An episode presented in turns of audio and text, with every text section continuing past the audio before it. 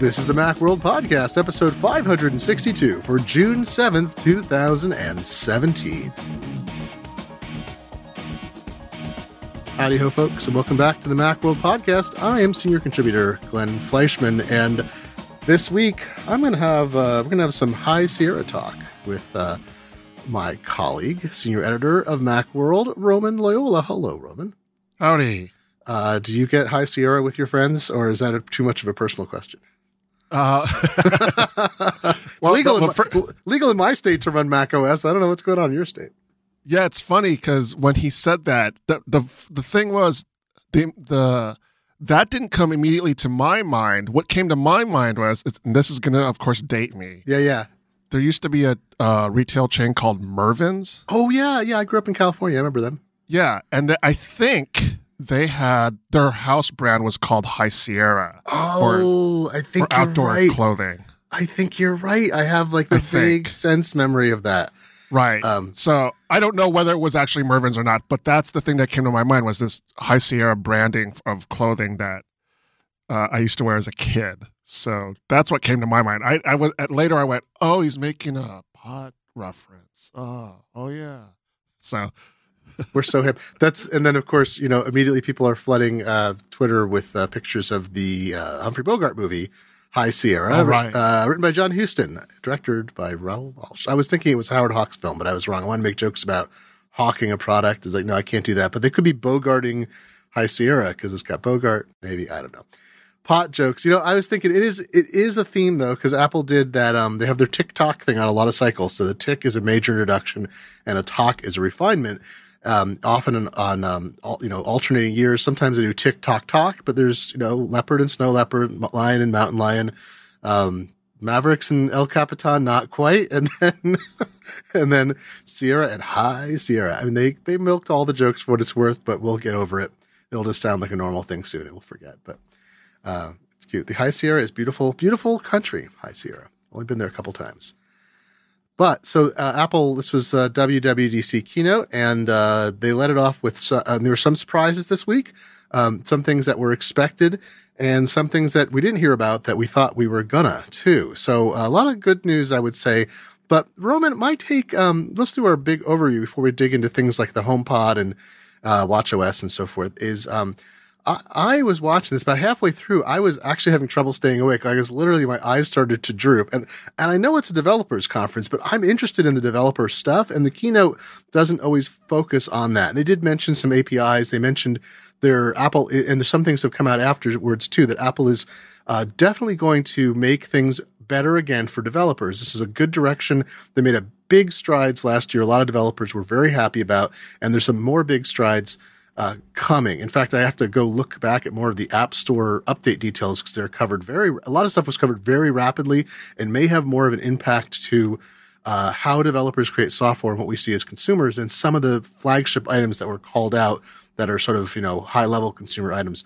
But here's what I want to know from you because I had this, I'll tell you, I felt this felt like a catch up year in a lot of ways. So much of what they talked about was achieving parity or not even getting entirely to parity to features that other companies offer or even things Apple's promised in the past.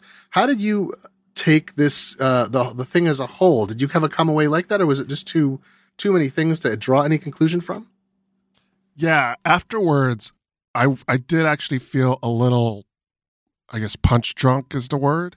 Yeah. because there there was a point where, and I think it started around the iPad Pro part of the presentation, uh, where it felt like someone said in Craig Federighi's ear, uh, "We need to speed this up because Oh. we're we're drifting into."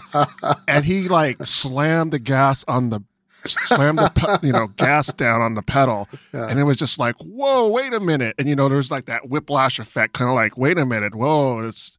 we're we're taking off now and and yet it was a lot and i you know in the past the WWDC presentation for a lot of people like you and me the so-called experts and analysts and critics and journalists have criticized the WWDC keynote for not being exciting enough and you know maybe that's true but at the same time Apple has a tricky uh, balancing act to perform because they have to address their developers. So they have to talk about things like APIs and, and things like that. But they also know that everyone else is watching. I mean, they broadcast yeah. the thing on their website. So they have to uh, be be entertaining and provide information for general users as well. So it's a tricky balancing act, but um, yeah, it's uh, to me there was a combination of there was some razzle dazzle. In other words, you know, not not for frivolous sake. I thought there was some cool stuff. At the same time, there was just so much that after a while I was kind of like, what what did he just talk about? Oh, you know, it, yeah, yeah. I had that sense. I'm like sitting there, I'm taking notes and listening, and I was like, I just missed something important, and I'm scrolling back in Twitter. Also, I should point out you were at the live event, so you were getting it. You were getting the full bombardment yeah. being surrounded by people like you know 5000 or however many developers they fit in there now it used to be like 5000 yeah. maybe it's 10000 on how big the space is so right. you're in there with a relatively small number of press vip analysts and whatever everybody else is a developer so they're you know have a different energy you got all the stuff going on stage. You're trying to take notes on there. And then when we're watching at home, the thing lags anywhere from like five to 15 seconds. I've got a Twitter feed going.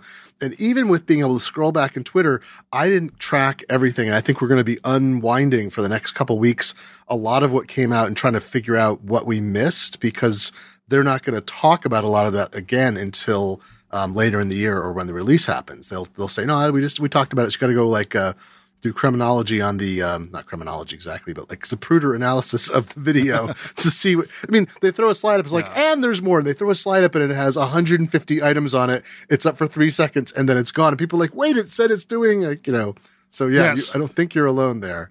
The, those slides. So, for people who aren't familiar with Apple's uh, keynotes, what they often do is they, you know, they go, they talk about their product and what's new and stuff. And usually at the end, they have a slide that is basically their logo with a bunch of phrases or you know two or three words of other new features that are in the product. And those are that's the gold because you find little things that maybe either address a problem that yeah. you wish they did they they would address or it's a new feature that you're kind of like oh yeah you know it's finally you know. But you know that's that's the true gold but the thing was, and I was talking to Jason Snell about this uh, after the keynote. That slide was only up for maybe three seconds, and a lot of times we would, you know, be looking down to keep, you know, to track our notes, and then look up, and all of a sudden we would catch the slide going away, so we wouldn't see that slide. So uh, yeah, so it was. That's how fast and how brisk they were going throughout the keynote. So you know, and and the temperature of the room, you know, everybody seemed to be. I, you know, the thing is, I sat, sat with the media members, and the media always tries to be stoic, and you know, they don't they don't applaud or anything, but everybody around me seemed pretty excited about some of the things that uh, were being shown. Uh, in particular, I noticed that there were a lot of Chinese developers at oh, the show. Yeah, yeah. And Apple at one point showed a and I can't now I can't even remember if it was for iOS or if it was for Mac OS, but they showed a slide of features specifically for the Chinese market. Yeah, yeah, yeah. And there was a large group behind me, and they were cheering uh, for the fact that now they can. Uh, now that there's QR co- code support, it, it, it, was iOS because because it was Q. They, uh, I guess QR codes are big in, in China, and now that uh, the camera will support QR codes or something like that. I don't. I, I didn't. Again, I didn't catch the oh, slide because I was. Yeah, I, this is. I've been writing about QR codes for. I, I, dug it up. I've been this. I'm not a QR code advocate, but it's just this niche thing. I'm going to write about it uh, for you. In fact, for MacWorld about it more. But it is one of those little things where uh, people outside of country. I mean, China's a massive market, and um, the, the people use QR codes there routinely, where you scan those little folks. Those uh, you probably know, but those those 2D barcodes and one kind of them, the the one that's dominant for um, at least consumer facing stuff is QR codes. So UPS has a different format, and there's different ones different people use, but QR code is the one that uh, um, uh, it's usually a device presents it. So you're uh, you want to um, a QR code or another 2D barcode. Like if you go to pay with Starbucks, it presents a code in your app and they scan it. So it's like this digital analog glue. But when it was conceived, it was the idea you'd have a device, you'd scan a code and it would encode a lot of information like a URL or a coupon or whatever. And everyone in America typically laughs at it because our phones aren't integrated around it. But in Japan, where they started, they built the systems in the early 2000s so that it was an integrated part of the camera. Like you would use the camera app and it would just either, it wouldn't auto recognize in those days, but you like hit a button and it would scan it or something.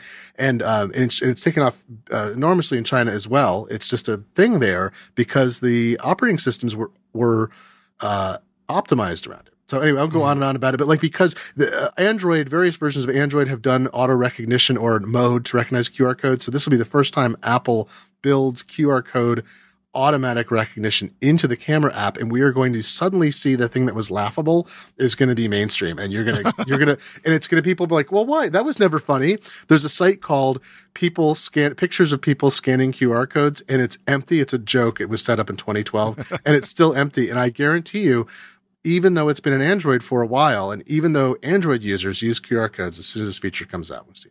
I'm sorry, I was too much about it, but there's like, so right, this one yeah. feature, one line on a slide and one mention it goes by, and that was still, you know, like wait, right, and it got a huge response. Yeah, so that we couldn't that, hear that you know, at home. That's great. Yeah, yeah, and the the thing, you know, there's this attention that you know, there's been this talk about Apple's attention to China and in the media and stuff like that.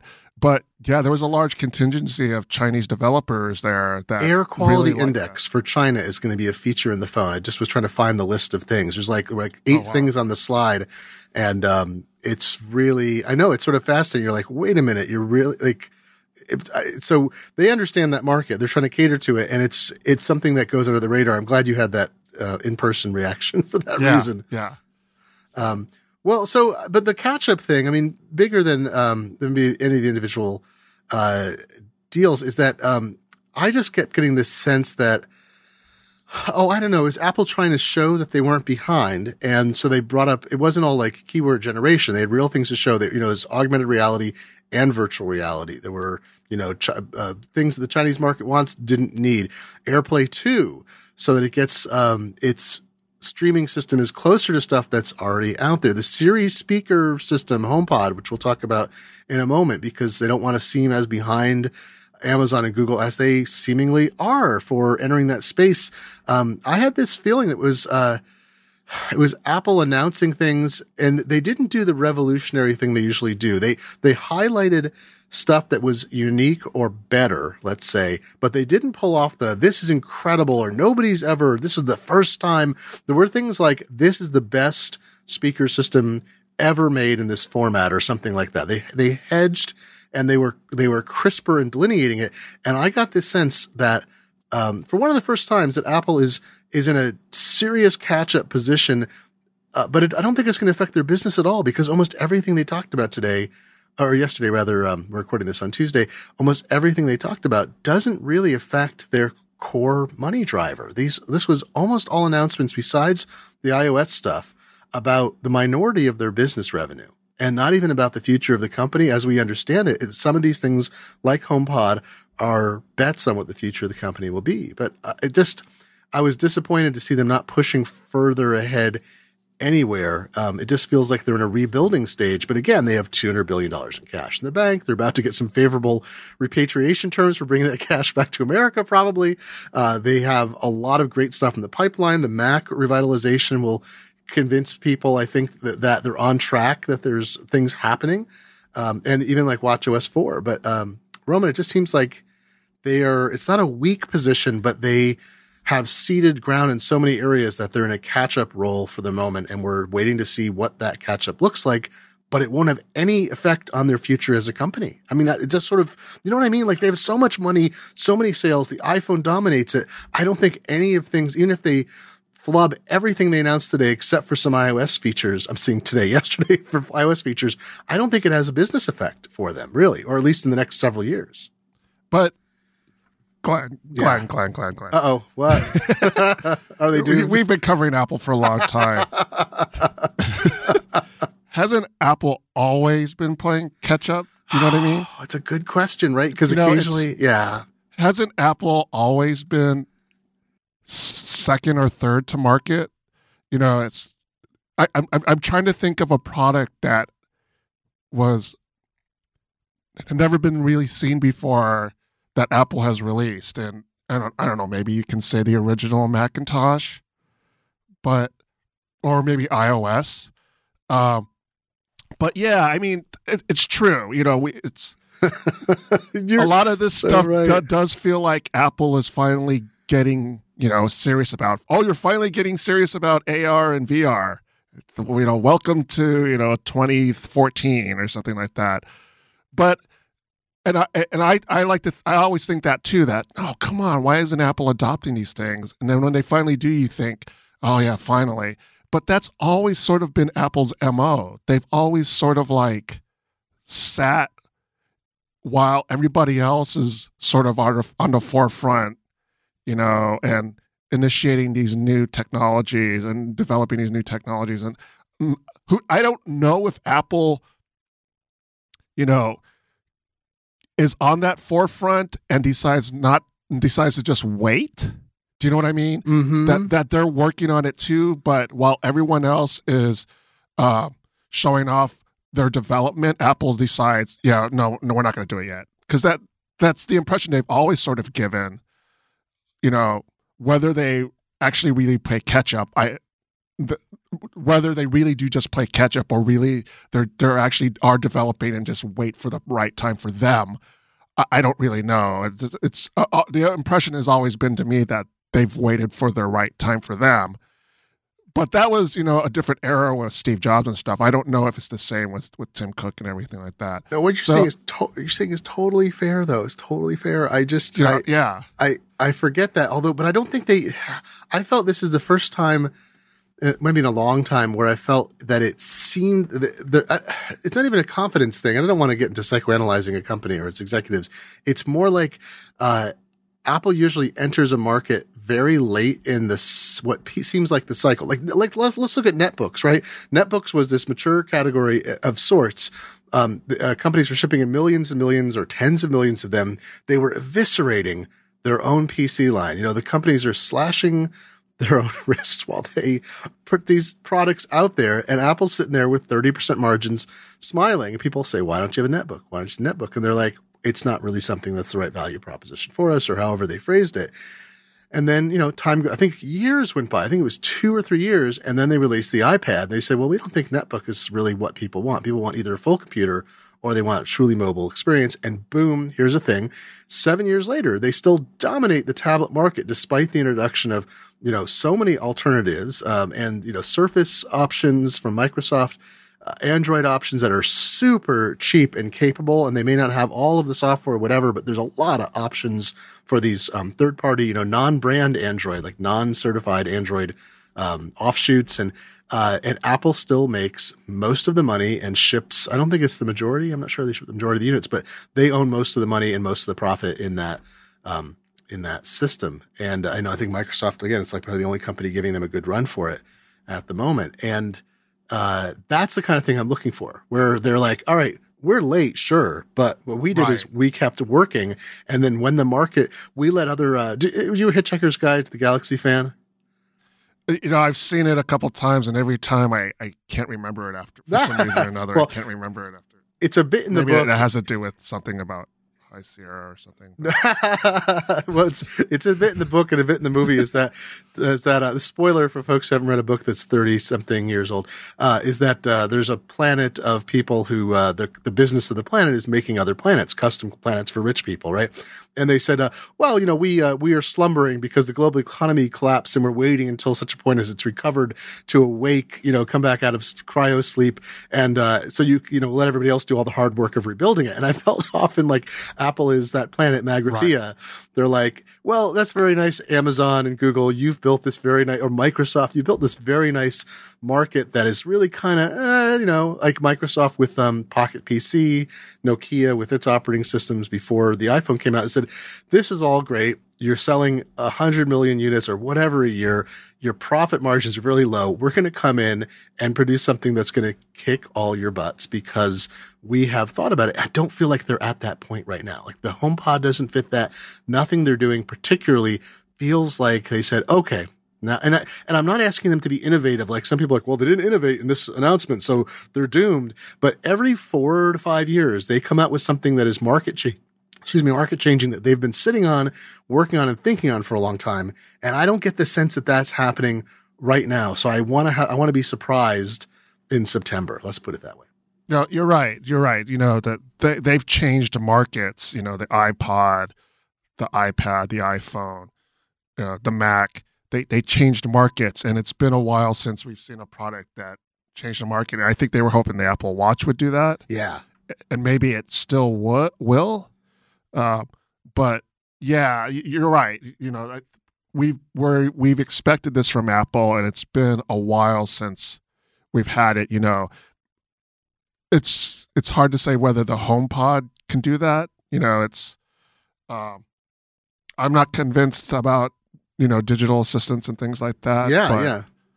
You know, th- that's because of the way I think I would think of it in my home. Maybe for somebody else's home, it, it, it would be, fit perfectly. But anyways, I, I'm starting to uh, progress into a HomePod uh, discussion. But That's uh, right. No, I'm sorry. We're doing. I, I got us in the in the weeds here about the bigger thing because I know a lot of people are. You know, but here's the thing: Apple's clearly doomed, Roman. We've been covering Apple long enough to know that this Yes. obviously means they're doomed. So let's get This that out of the way. yes, this is doomed. So that, even- that that 250 billion is going to dry up, and then you know that that new campus is going to suck all their money dry. That's right. It'll sink into the ground. It's built on a giant. right. uh, it's built on a giant money burial ground. Um, yeah. what? What? Yeah. So so Apple Apple Park will just uh, disappear beneath the earth.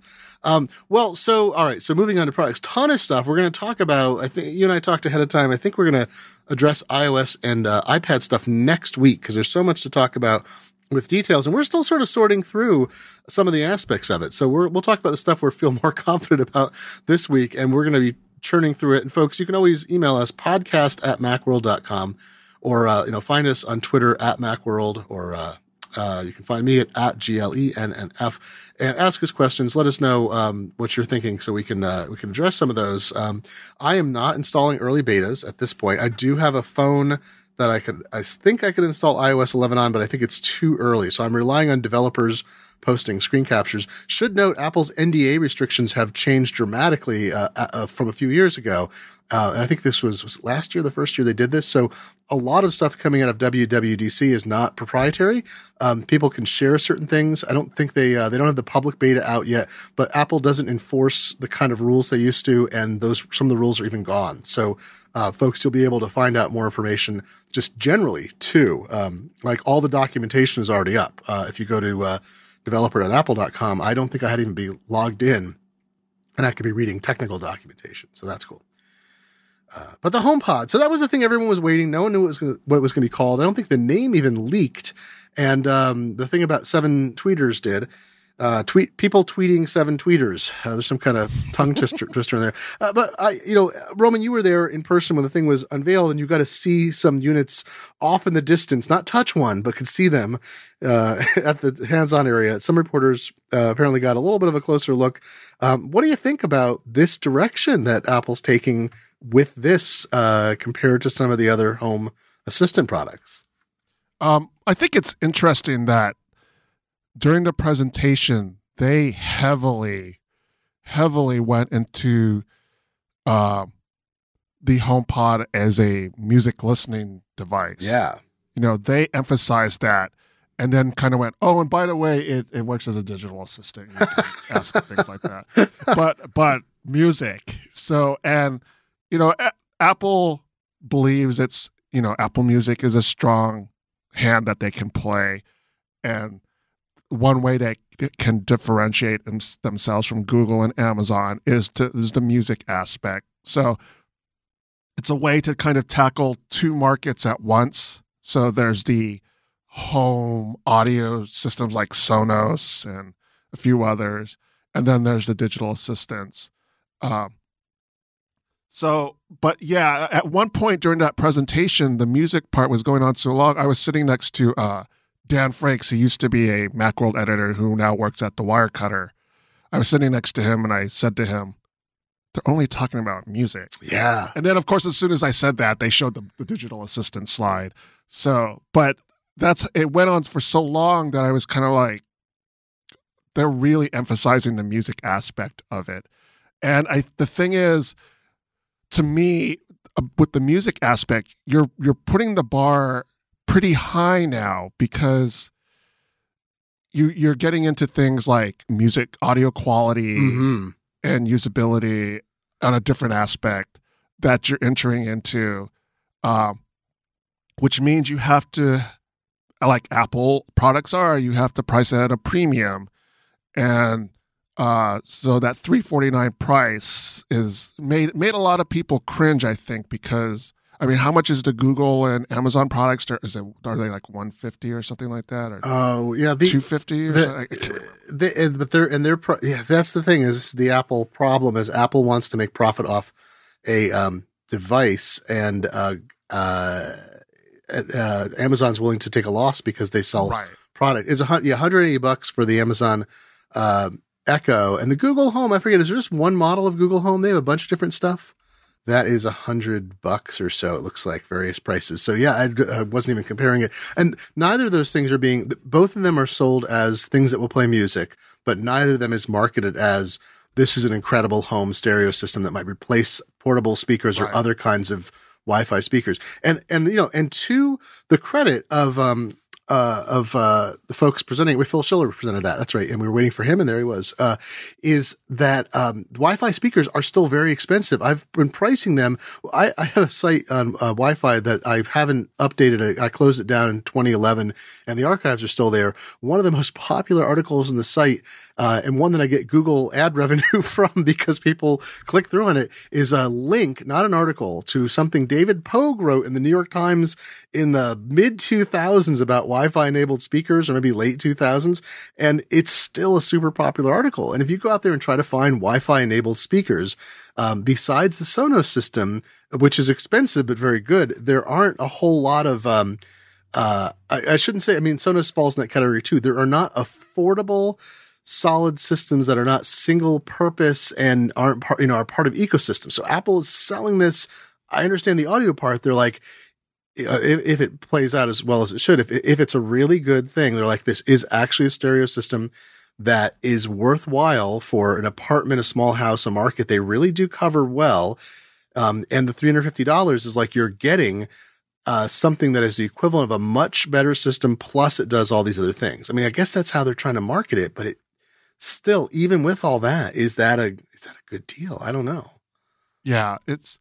I didn't get to try one. Um, I when at the hands-on section at WWDC, they had two of them on a table, and you weren't allowed to touch them. You weren't allowed to handle them. Uh, you could take pictures and video of them, and that that was it. So I didn't get to see one in operation. There have been a couple of um, people. Jason Snell at his blog sixcolors.com, uh, Rene Ritchie at iMore. They got an actual demo, and they wrote about their impressions of the audio from it. Uh, so, you know, I can't speak to whether it'll sound good or whether it's easy to use or anything like that. So that that to me remains to be seen. Uh, my first impression when I saw the home pod on the table, I thought, oh, so that's what they did with all those Mac Pro shells. That's right. It's not how big, it's not that big though, right? It's a little smaller than that. It's it's yeah, it's I think the HomePod seven inches and the Mac Pro is I want to say nine and a half. that's funny. So I was like, oh, so they cut them, uh, you know, cut the bottoms off and put a put put fishnet stockings over them, and, My God. and it is a little uh, thicker, so it's it, you know it looks like a a, a, a fancy trash can. Oh but- no! Apple, you know. stop making those. yeah, they have this kind of fascination with rounded edges, and Jony Ive loves those rounded edges, I guess. and I saw immediately people said, "My cat's gonna love this thing. It's our cat's gonna go to town Yeah. on on the outside." So, so yeah, it's an interesting product. It's I I do feel like there's going to be some difficult positioning because of the price because I don't know I'm not familiar with the whole that whole home audio system uh, market. I so it- to me it makes sense that they should kind of overlap. You know, why should you have a home audio system and a digital system? Why can't they be one device. That seems to make sense to me. Um, but yeah, I, I don't know how Apple is going to be able to successfully um, convey that message. Uh, yeah, it's funny. During the presentation, I immediately thought of the iPod Hi-Fi. Yes, and I pulled it up on my page. Photos of that. Yes. Yeah, and Dan Frakes looked saw my laptop and started laughing, and we were just looking. I still have an iPod Hi-Fi at, at home, and we actually still use it every once in a while. But um, yeah, I mean, Apple's kind of done the speaker thing before, and yeah, I mean, it is a different product. Uh, you know, it's that's essentially a boombox. Yeah, I just I just wonder. I keep wondering, like, who is this for? Because and and so Apple missed what an obvious thing they could have done too is this isn't even a mesh uh, networking node. It's not a it's a Wi-Fi right. device. You have to find a cord. You know, it, they show it as this independent thing, but you got to plug it in. So you got to run a power cord somewhere. It's not just a glowing device that draws power from the uh, air around it. Uh, and for 350 bucks, um, I've been saying this about the Apple TV. The Apple TV should also be a base station. I think they have enough processing uh, power. I forget what chips in the, the fourth generation Apple TV. This device, the HomePod, has an A8 in it. It certainly has the processing power to deal with being a, a mesh node. And uh, instead of seeding, I mean, so Apple got out of the airport. Uh, you know, it's apparently we haven't seen any new units, and they pulled them from some of them from shipping. I think so. Uh, Apple's ostensibly quietly not making Wi-Fi base stations anymore. The alternatives are pretty you know, I don't want to say terrible. There's a lot of alternatives out there that are good for an Apple user. There's nothing in the ecosystem and configuration of a lot of these, of the things that are similar to the airport extreme are very poor and the mesh nodes are much better, but they're very expensive and it buys you into somebody else's ecosystem, including startups. And you want to get mesh nodes from a startup because if they fail, they won't provide updates and you won't be able to get more nodes when they die and all that. So like this seemed like a perfect opportunity for Apple to bring in extra functionalities. So for $350, you know, you get this and then we'll be selling, you know, uh, uh, other units that will have fewer tweeters and will be mesh nodes as well and blah, blah. And those will be $200 or something like that. And they could have eaten into one market and provided a reason for people to place these around the house and um, expand and improve the service over time. But instead, it's like it's a speaker that also answers some questions just as badly as Siri does today. uh, I also I gotta be I was irritated when um, Phil Schiller uh, said the uh, magic phrase. I'll just say ahoy a telephone. Uh, when he said that, um, I thought everybody in the audience's phones would go off and they didn't, which was weird. So if you were there, your Ahoy telephone trigger didn't work. My telephone, I had multiple iOS devices near me. My telephone, my iPhone 6S goes off and says, okay, I'm playing all music stored in your phone in shuffle order. And I'm like, come on, Phil. come on. Um, somebody suggested that maybe Apple had geo fenced the entire area to prevent, uh, you know, mm. Ahoy telephone from working. And I thought that ah, seems like a real invasion of privacy. I don't know if you could pull that off. Maybe I have never heard about them geofencing, uh, voice recognition out, but I did expect everything in the audience to go, yes, I'm starting to understand that and make terrible jokes and didn't happen. Uh, so HomePod, we'll see. And it's not coming till December, so we won't get our hands on one for a while. Uh, yet anyway, expect we'll get an update in September when they do their uh, iPhone announcements, and we'll see more about it then. Seems likely. All right, so that's enough for HomePod. We'll see what happens. Um, we're going to run through, uh, so we won't go over long. We're going to run through a few things really quickly, and we're going to talk a lot more about iOS and other things we discuss uh, next week. I think, you know, one of the other pieces of big news, we got updates for, um, I should say, we got updates for tvOS, but very breezily. Amazon videos coming as expected, and then everything else is later in the year. So I guess September, unless they do a special event, we'll hear more. Um, we know tvOS is behind. Uh, Watch OS 4, we'll talk about that next week. I think a lot of little improvements, um, nothing huge. Just by the way, you can get the Rainbow Pride watch band is for sale. Uh, people were uh, squeeing about that online because they saw it out there, and uh, and uh, it's actually available. It's not just a special item that people were wearing. Um, I want to use the rainbow watch band with the kaleidoscope uh, watch face. Oh my God, you might your eyes might uh, spin out of their head. Um, but yeah, we'll go into some more depth on that. We've got articles up about both uh, the tvOS announcement and WatchOS. Uh, on the uh, the iPad and uh, iOS issues, we're going to talk about next week. I think we're going to wait and um, think about that. So let's finish up with uh, the Mac stuff. So we got two uh, two issues here. One is we got the name High Sierra for the next release of Mac OS.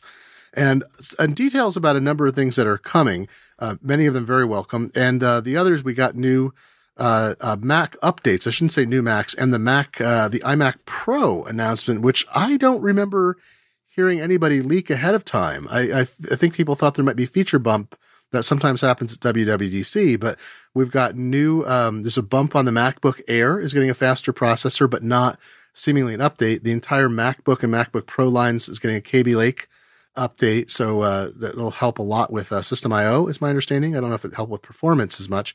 And then we get the, uh, the iMacs adding USB C. Uh, so they'll have Thunderbolt 3 ports and the iMac Pro with four of those, I believe, and the other two other uh, iMac lines will have two. So still not abandoning USB 3. It's still going to be in there with the Type A port um, and available over USB C as well. Uh, but Thunderbolt 3 comes those machines. Um, this felt like a pretty robust, um, you know, if in a normal year, if Apple had been doing this every year, we'd probably feel less strongly about it. But this seemed like a pretty robust defense of the Mac, uh, especially for developers. What do you think? Do you think this was a uh, uh, hey, you know, we're still here. We're we're really honest. We're gonna we're gonna keep working on this stuff. Yeah, I think if it's you know if this is considered the tock, is that right? Then this it, is the a, well, yeah. The tick was a long time ago, right? But this is really the tock, right? Right. So the tock is the is the upgrade or the yeah, the form refinements, factor, right? Yeah, because I think the tick right. is usually the form factor is the same, everything's right. set, all the features are the same, and the tock is like, oh yeah, we added you know Thunderbolt three, or we've taken the processor and bumped it up.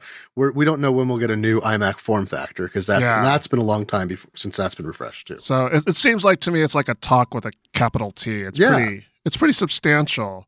So uh, you know, with like you know the the new file systems coming. I mean, th- I think that'll be a big deal. I, I, think a lot of people won't really. It's one of those things where general users will be like, "Hey, my Mac feels a little crisper," and a lot of it has to do with uh, with things that happen with the file system, like you know faster copies and things like oh that. Oh my god, so, he got applause for that copy. Yeah. Uh, Federici showed a copy operation on stage. He's like, "Here's what it looks like," and you know Sierra, here's it's like boom. Everyone's like, "Oh my god!" And I mean, part of that is because there's some efficiencies behind the scenes. Did it really copy the files? Or did it do does it do div i mean th- there's some magic there that demo as well but it's still um every from all reports apfs is going to be enormously more efficient and it's a modern operating system. It's going to yeah. cope better with the the what the current system does to uh in interacting with files. Right. You know there's also you know the photos app as you know. Sorry yes. As as you know and you know I think we've said this before. We thought about changing Mac 991 911 to Photos 911 because oh we get gosh. so many photos questions. So many questions. And they introduced some features there, but to me the thing is are those little problems that are we always get asked about that need to be fixed. You know, the the new features like the better facial recognition and the syncing and stuff like that. That's great. But it, you know it needs more work than that you know i would almost be happy if they just didn't even do any new features and just fixed it you know and they, they don't have to do all of you know you don't have to fix it completely but you know cut down on some of the repetitive questions that we kept keep getting oh my god if people i mean i think uh, we would we would have so many happier apple users if they simply made it easier to like uh, organize al- uh, albums by uh, alphabet and improved sort orders within albums. There are so many yeah. people who are frustrated at features that are still missing from iPhoto that they used all the time that are totally reasonable features. They're not weird things that are edge cases. It's stuff that people used all the time. Um, I'll point out too is, uh, you know, you and I worked on that article, uh, last summer. Um, coming up onto uh, with the facial recognition features that were upgraded in photos for Sierra, and then we updated it uh, when uh, the version shipped, and I was able to retest everything.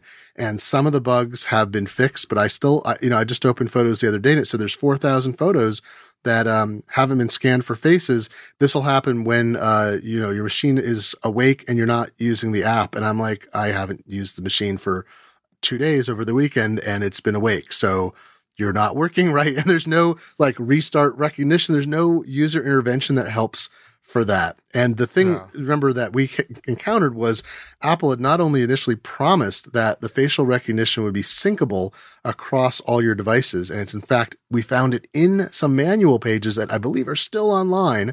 Um, and folks, if you didn't realize this, Apple does write manuals for all its products. It just doesn't highlight the fact. It's kind of a weird thing.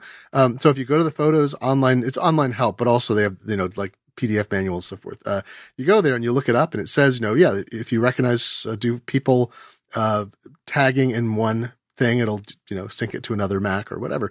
That feature never rolled out, never apologized for it. it wasn't like you know, folks, we know we meant this happen last year, but we weren't comfortable with the uh, privacy protections we're able to do, whatever. This year, no mention of that. Just like, hey, now it'll do this thing that you promised last year. Um, I'll note a big thing that I heard repeatedly is, uh, you know, Apple is going to be using iCloud for more secure syncing, and they're calling it end-to-end encryption. I'll be writing about that this week um, because uh, they say the facial recognition, uh, facial tagging you do, that's going to be synced, and they're saying that's fully protected, you know, end-to-end encrypted. Uh, iMessage will now be an option in messages uh, to uh, across platforms to store your messages in iCloud so you're no longer dependent on which device receives the message. Because uh, Roman, I'm sure you've had that presence problem. If you're at the wrong device and or you switch devices and some of your messages are on one one device and they don't show right. up on another and you can't scroll back. So they're going to offer that as a feature. It sounds like there is definitely a, a switch that they show to turn that on. Uh, there was one other thing they talked about syncing. Oh, Siri, they're going to sync Siri um, training data so as it learns what you do, it's going to sync it across all your devices as well. And again, they said securely.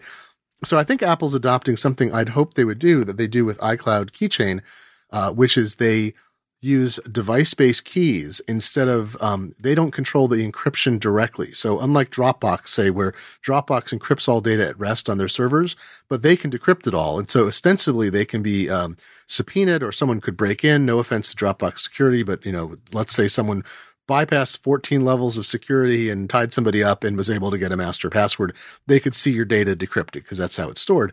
In Apple's model um, eh, for iCloud Keychain, as opposed to the rest of the iCloud data it stores like contacts and calendars, um, everything is encrypted in such a way that only the endpoint devices can decrypt it. So it can store this encrypted information without the ability to decrypt it itself or to provide, I mean, even if, uh, you know, subpoenaed or, or ordered or, you know, held at gunpoint, God forbid, uh, they would be unable to do it. So that is a, a big message. I'll write more about that. Um, and implementation is everything because you may not want all your messages stored centrally, even if you're the only one who could ever get access to them, unless someone got access to your devices. Um, well, I think we got to wrap it up, but uh, there's more to talk about here. We'll be talking, folks, uh, for the next probably several weeks about yeah, this. We've got a lot to talk about. Yeah, let us know if you have questions. Um, you know, we've got uh, uh tons of articles up. Roman got hands on. Uh, you saw you were able to uh, work with the iPad Pro and the uh, Mac uh, iMac models, right? Uh, hands-on time with that. Got stories about all the features at macworld.com. And uh, next week, we will dig in a little deeper and we'll have had more time to uh, hear what's going on. And Roman, do you have an iOS uh, burner phone that you can, that you'll install iOS 11 on or are you waiting too? Oh, I yeah, I need to figure that out. I, I got a bunch of stuff lying yeah. around the office, right? It's like, yeah. I got to see. I got an iPhone. Uh, I, have an older iPad that I think is still capable of taking the latest update. So yeah. I may, I was saying I wasn't going to update, but maybe I'll stick that on my older iPad. Take the risk. Um, well, it's great to talk to you, Roman, again this week. Thank you, Glenn. Pleasure to talk to you. And folks, you know where to find us macworld.com, facebook.com slash macworld, at macworld on Twitter. We're all over the place. And uh, this has been episode 562 for June 7th, 2017 of the Macworld podcast. Join us again next week as we go into depth on more about these WWDC announcements.